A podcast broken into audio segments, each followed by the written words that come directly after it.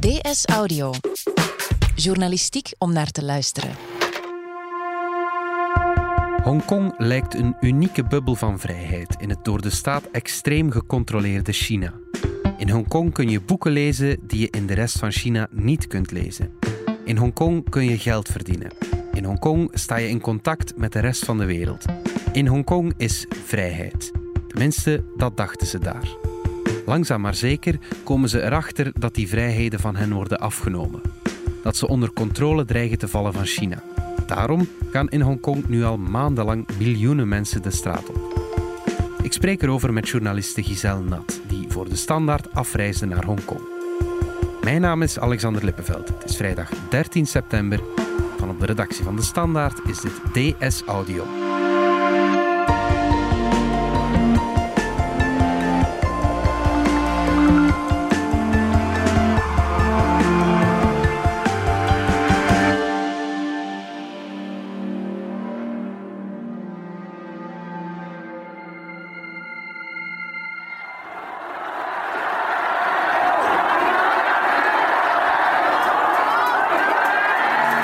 Giselle Nat, jij bent afgelopen maandag teruggekomen uit Hongkong, stad van meer dan 7 miljoen inwoners. Je was daar om verslag te doen van de betogingen die al maanden aan de gang zijn. Hoe lang ben je er geweest? Ik ben er in totaal elf dagen geweest. Ja. En uh, we hadden natuurlijk al een hele zomer en eigenlijk zelfs voor de zomer vreedzame betogingen gezien. Ja. Massaal 1 miljoen mensen, 2 miljoen mensen op straat. Maar ik had het gevoel dat uh, het begin van het schooljaar, toen ik er was, wel een kantelpunt bleek te zijn. In welke zin? In de zin dat China heel de zomer heeft afgewacht Mhm. wat er zou gebeuren met dit protest. Ja. En ze hadden gerekend op de start van het schooljaar om het protest wat te zien afnemen. En dat is niet gebeurd. Dus die opkomst is niet minder geworden bij die vreedzame betogingen. Ehm, is de sfeer nu dan veranderd? Ja, het, het kwam toch wel veel grimmiger over. Ik denk dat betogers zijn beginnen inzien dat de politie eigenlijk geen grenzen meer heeft. Eh, en de maskers zijn wat afgevallen. En er is natuurlijk een groot verschil tussen ongerust zijn over hoe de politie dit protest aanpakt en beseffen dat je in een politiestaat leeft waar alles toegelaten is.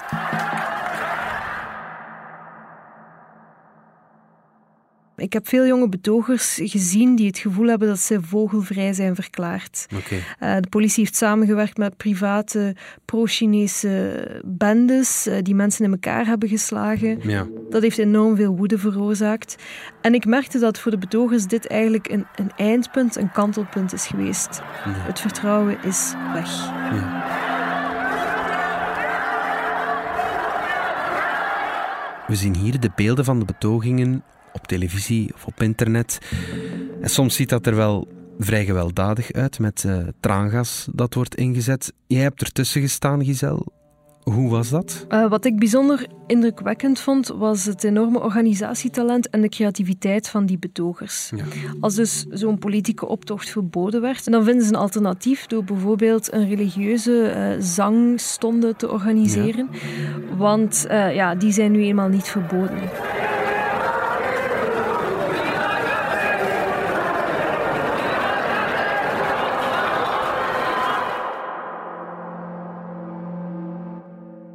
Je moet ook maar kijken naar betogingen in Parijs of New York, waar rellen vaak uitlopen in vernietigde winkels of vernietigde auto's, om te beseffen hoeveel zelfdiscipline die Hongkongers eigenlijk hebben. Mhm. Ik heb mensen plastic vuilnis zien ophalen tijdens de betogingen.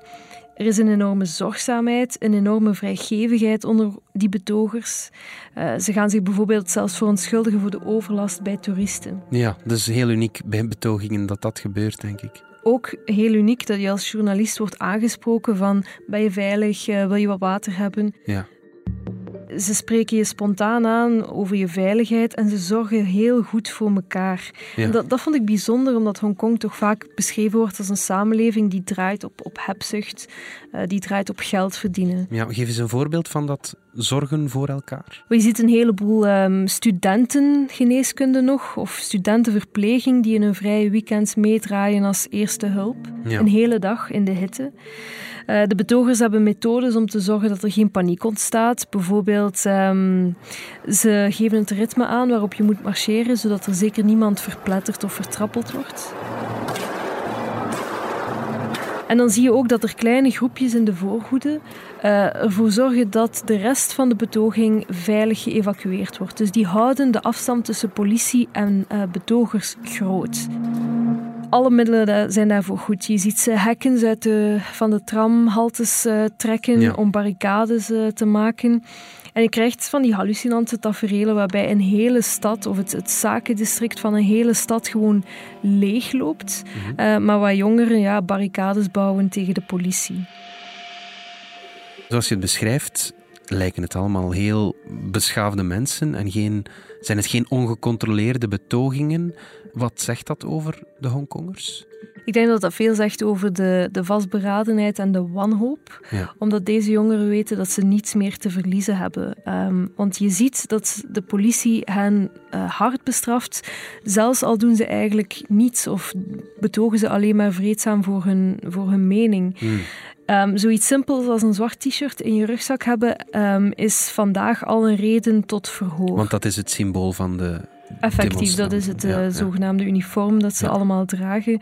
Uh, jongeren weten ook dat ze bijvoorbeeld niet meer veilig in de metro kunnen reizen. Als de overheid daar zin in heeft, dan stopt ze die metro, zodat de politie uh, zijn gang kan gaan en die jongeren samendrijven en arresteren.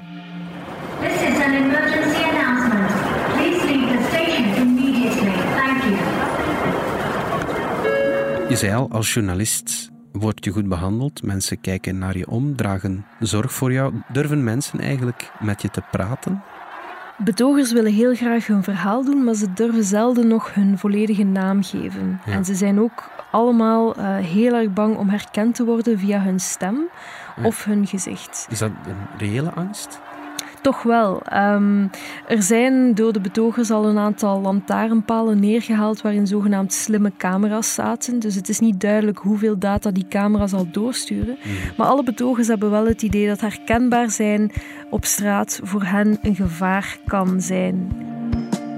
Een informaticus die meeliep in de betoging uh, zei me dat zijn collega's ondertussen werken aan software waardoor je mensen kan herkennen aan hun loopwijze, aan hun bewegingspatroon. Okay. Dus uh, ja, de angst voor de technologische controle van China is enorm groot.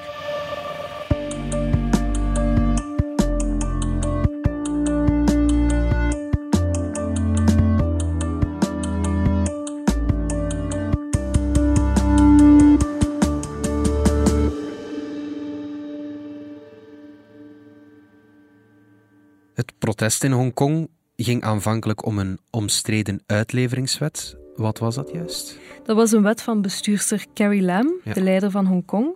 Uh, en die wet uh, maakt het gemakkelijker om Hongkongers die iets mispeuterd zouden hebben over te leveren aan China. Carrie Lam heeft intussen aangekondigd dat die wet zal worden afgeschaft. Um, maar waarom was die zo omstreden? Wel, iedereen in Hongkong weet dat de Chinese justitie partijdig is. De veroordelingsgraad is bijna 99% en je bent schuldig tot het tegendeel bewezen is. Andersom dan het basisprincipe van je bent onschuldig tot het tegendeel bewezen is. Dat klopt. Um, maar vooral, mensen worden in China veroordeeld omdat ze durven ingaan tegen de, de ideologie of de, de eisen van de partijstaat niet alleen omdat ze een objectieve misdaad begaan zouden hebben. Dus die wet is eigenlijk een symptoom van een breder probleem. Dat China van Hongkong een echte Chinese stad wil maken waar ze de volledige controle over heeft en waar ze mensen kan intimideren, uitleveren en bestraffen. Dat botst met de liberale waarden van de stad. Hongkong heeft tot op vandaag een speciaal statuut. Ehm, dat wordt daarmee helemaal uitgehold. Wat houdt dat statuut juist in? Um, het statuut geeft uh, de stad een vorm van zelfbestuur, waardoor het anders kan blijven dan de rest van China. Ja. Um, officieel heet dat systeem één land, twee systemen. En Hongkong kreeg die speciale status omdat het vroeger een Britse kolonie was. In 1997 gaven de Britten de stad terug aan China en op dat moment heeft China wel beloofd om alles uh, tot 2047 te laten zoals het was. China beloofde in 1997 dus dat Hongkong in ieder geval voor 50 jaar zelfbesturend zou zijn en dus ook zijn vrijheden zou behouden. Maar China komt die beloftes niet na.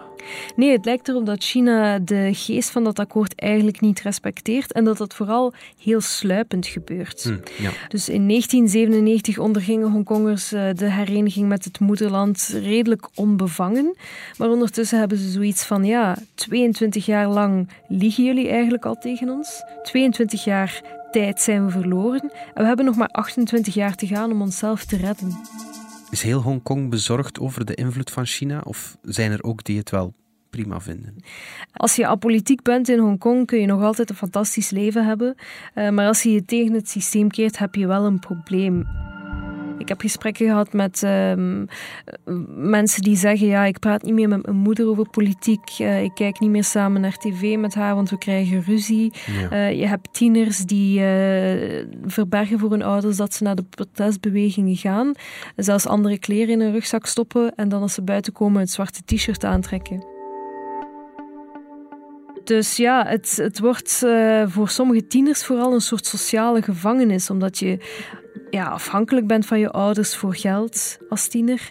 Afhankelijk ook van je schooldirecteur voor een aanbevelingsbrief voor de universiteit. En later afhankelijk van een pro-Chinese zakenman voor een, ja, een job te vinden. Een van de eisen van de betogers is algemeen stemrecht. Is er dan geen democratie in Hongkong? Wel, Hongkong heeft op dit moment een soort verkozen mini-parlementje, dus dat klinkt uh, goed.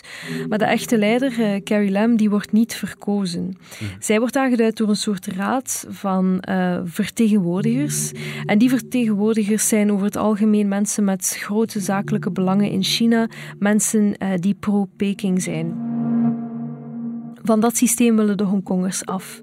En uiteindelijk vragen ze ook geen uh, revolutionaire uh, toegevingen, want China heeft in het verleden wel beloofd dat zo'n algemeen stemrecht, dus stemrecht ook voor de bestuurder, ja. dat dat het einddoel is. The offer of four actions, not just uh, the um, formal withdrawal of the bill, is not directly to stop these protests or the violence. It is really to extend uh, my sincerity to start a dialogue with the people. Carrie Lam zegt hier dat ze die omstreden uitwijzingswet zal schrappen en dat ze de dialoog wil aangaan met de betogers, maar het protest is niet gaan liggen. Het zit veel dieper. Dat klopt. Um, ja, het is ondertussen een veel bredere protestbeweging tegen de regering uh, en de politie. En vooral ook tegen China's pogingen om in Hongkong te infiltreren, om iedereen te bestraffen die tegen hen ingaat. Mm -hmm. uh, dat zijn zaken die vandaag niet begonnen zijn. Dat zijn zaken die al zeker vijf jaar terug zijn begonnen, onder andere bij de voorganger van Carrie Lam. Nu, je hebt nog wel een paar politici die zeggen Hongkong moet leren opereren in de grijze zone. Uh, moet leren leven met het feit dat ze misschien geen echte rechten hebben en misschien wat meer gehoorzaamheid moeten tonen tegen Peking. Ja. Maar de protestbeweging verwerpt dat. Die willen niet in de grijze zone zitten, zij willen zwart op wit vrijheid. Ja. En concreet betekent dat voor hen dat de politie onafhankelijk moet worden doorgelicht en dat dus dat algemeen stemrecht uh, er eindelijk moet komen.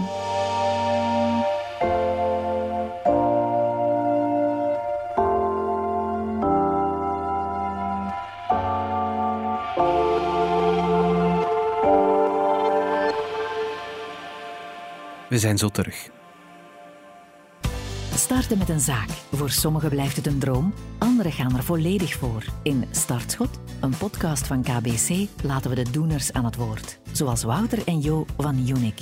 Je begint eigenlijk met een blanco blad, of met een, in ons geval met een bierkaartje. En je werkt zo verder uit tot je eigenlijk een uh, plan hebt. Startschot, een podcast vol inspiratie over starten met je eigen zaak. Beluister hem nu via je vertrouwde streaming-app of op kbc.be-starters.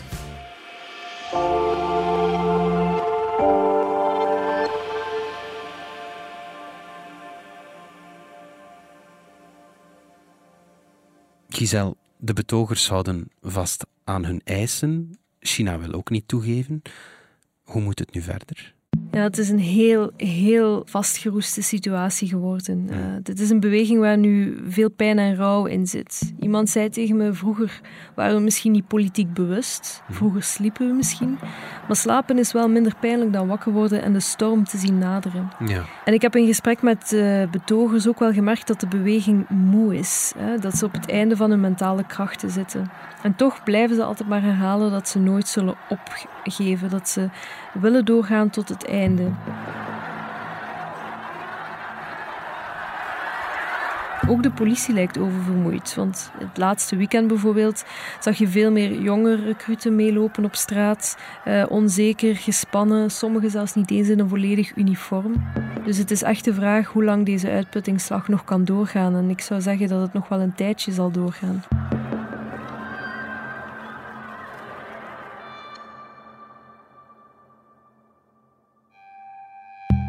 Hoe wordt er binnen de Chinese Communistische Partij van president Xi gedacht over dit probleem? Ja, China kan en wil eveneens niet toegeven. Uh, toegeven is niet de stijl van de partij. Mm. Want als die Hongkongers nu slagen, dan zullen andere Chinezen op het vasteland zien dat georganiseerd protest blijkbaar wel loont. Ja. En dat kan en wil de partijstaat dus niet toegeven. Ook hebben ze eigenlijk geen idee hoe ze moeten omgaan met, met protest van onderop. Uh, want de partij werkt nu eenmaal volledig top-down. De partij werkt top-down. Wat zegt die top dan? Wel, het lijkt alsof ze het op dit moment zelf ook niet meer weten. Hè? Mm. President Xi is uh, de opperste leider. Um, hij kan eigenlijk perfect uh, de protesten neerslaan. Uh, zeker omdat de situatie ondertussen heel gênant voor hem is geworden. Maar hij heeft het nog niet gedaan.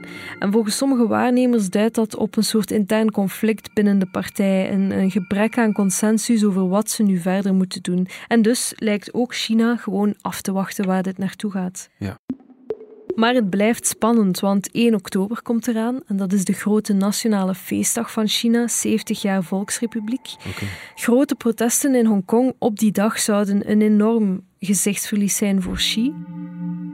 Moeten we een inval van het leger verwachten in Hongkong? Want het leger van Xi dat ligt klaar net buiten de stadsgrenzen. Uh, het leger ligt daar inderdaad klaar, maar het leger inschakelen zou heel slecht zijn voor het uh, Chinese imago. Hmm. En het zou natuurlijk ook de financiële aantrekkingskracht van Hongkong zwaar beschadigen. Zijn er dan geen andere manieren om het protest aan te pakken? Uh, China heeft natuurlijk wel subtielere manieren. Het kan bijvoorbeeld de noodtoestand laten uitroepen um, in Hongkong, waardoor je ja, avondklokken krijgt en dergelijke meer. Ja. Ze zouden ook gewoon meer politiemensen uit het vasteland uh, in het lokale korps kunnen inzetten. En dus op die manier uh, drijf je de repressie ook op zonder het gezichtsverlies te lijden van een militaire ingreep. Kunnen ze eigenlijk niet gewoon zeggen: sorry, we zijn verkeerd geweest, we hebben die akkoorden van 1997 niet nageleefd? Dat zou misschien wel veel kunnen oplossen, maar het ligt natuurlijk niet echt in de stijl van uh, de Chinese communisten. Nee. De partij zegt geen sorry en de partij geeft geen fouten toe. Je ziet dat ook in hun reactie. Op dit moment stellen ze de betogers in Hongkong eigenlijk voor als deel van een buitenlands complot. Ja. Um, en die gewoonte om liever de feiten om te buigen, eerder dan de partij te beschadigen, ook dat stuit de Hongkongers enorm tegen de borst. Peking wil zijn invloed uitbreiden in Hongkong, ondanks al die mooie beloften. Zal het dat ook in de rest van de wereld uh, proberen doen? Well, het viel mij op dat betogers in Hongkong Europeanen expliciet willen waarschuwen daartegen. Ze zijn ervan overtuigd dat Peking uh, ons ook uh, zal willen inpalmen. Hmm. Ze roepen zelfs soms op om gewoon niet meer samen te werken met China. Ja. Nu natuurlijk, dat stamt uit hun eigen ondervinding, uit hun eigen ervaring. De vraag is of China controle zal willen uitoefenen op, een, uh, op andere landen die niet historisch deel uitmaken van China. Hmm. We kunnen het niet weten op dit moment, maar er zijn wel twee zekerheden. En dat zijn? Ten eerste, China plant niet op drie of vijf jaar, maar op dertig jaar. Ja. Dus ze breiden hun invloed systematisch en wel doordacht uit en zetten overal schaakstukken klaar. Een tweede tendens is dat China in het verleden altijd koos voor directe samenwerking met de rijken en de elites. Ja. En door die samenwerking krijgen ze invloed, krijgen ze infrastructuurprojecten en andere voordelen. Hmm. En die samenwerking met de lokale rijke elites verloopt redelijk vaak achter gesloten deuren, waarbij soms zakken geld uh, uh, doorgesluist en zo verder. Dus ze deden dat in Hongkong, maar ze doen het ook in Maleisië, in Pakistan, in een aantal Afrikaanse landen enzovoort. Ja. Dus als de EU wil voorkomen dat Europese zakenlieden China aan absolute macht helpen, dan zal het denk ik moeten aandringen op voortdurende transparantie en op eerlijk zaken doen. Anders haal je het paard van Troje zo binnen. Als China ruimte krijgt, dan neemt het die ruimte ook. Goed, Giselnat, dankjewel. Dit was DS Audio. Wil je reageren? Dat kan via dsaudio.standaard.be. In deze aflevering hoorde je Giselle Nat en mezelf, Alexander Lippenveld. De redactie gebeurde door Joris van Damme, Anna Kortrink en mezelf. Anna deed ook de eindredactie. Pieter Schrevens deed de audioproductie. Brecht Plasgaard schreef de muziek die je hoorde in deze podcast. Chef audio is Wouter van Driessen. Vond je deze podcast interessant? Weet dan dat je er elke werkdag in kunt beluisteren. Dat kan via de DS Nieuws app of via standaard.be-audio. Je kunt je ook abonneren via iTunes, Spotify of de podcast app van je keuze. En als je daar dan toch bent, schrijf gerust een review. Zo toon je ook anderen de weg. Maandag zijn we opnieuw.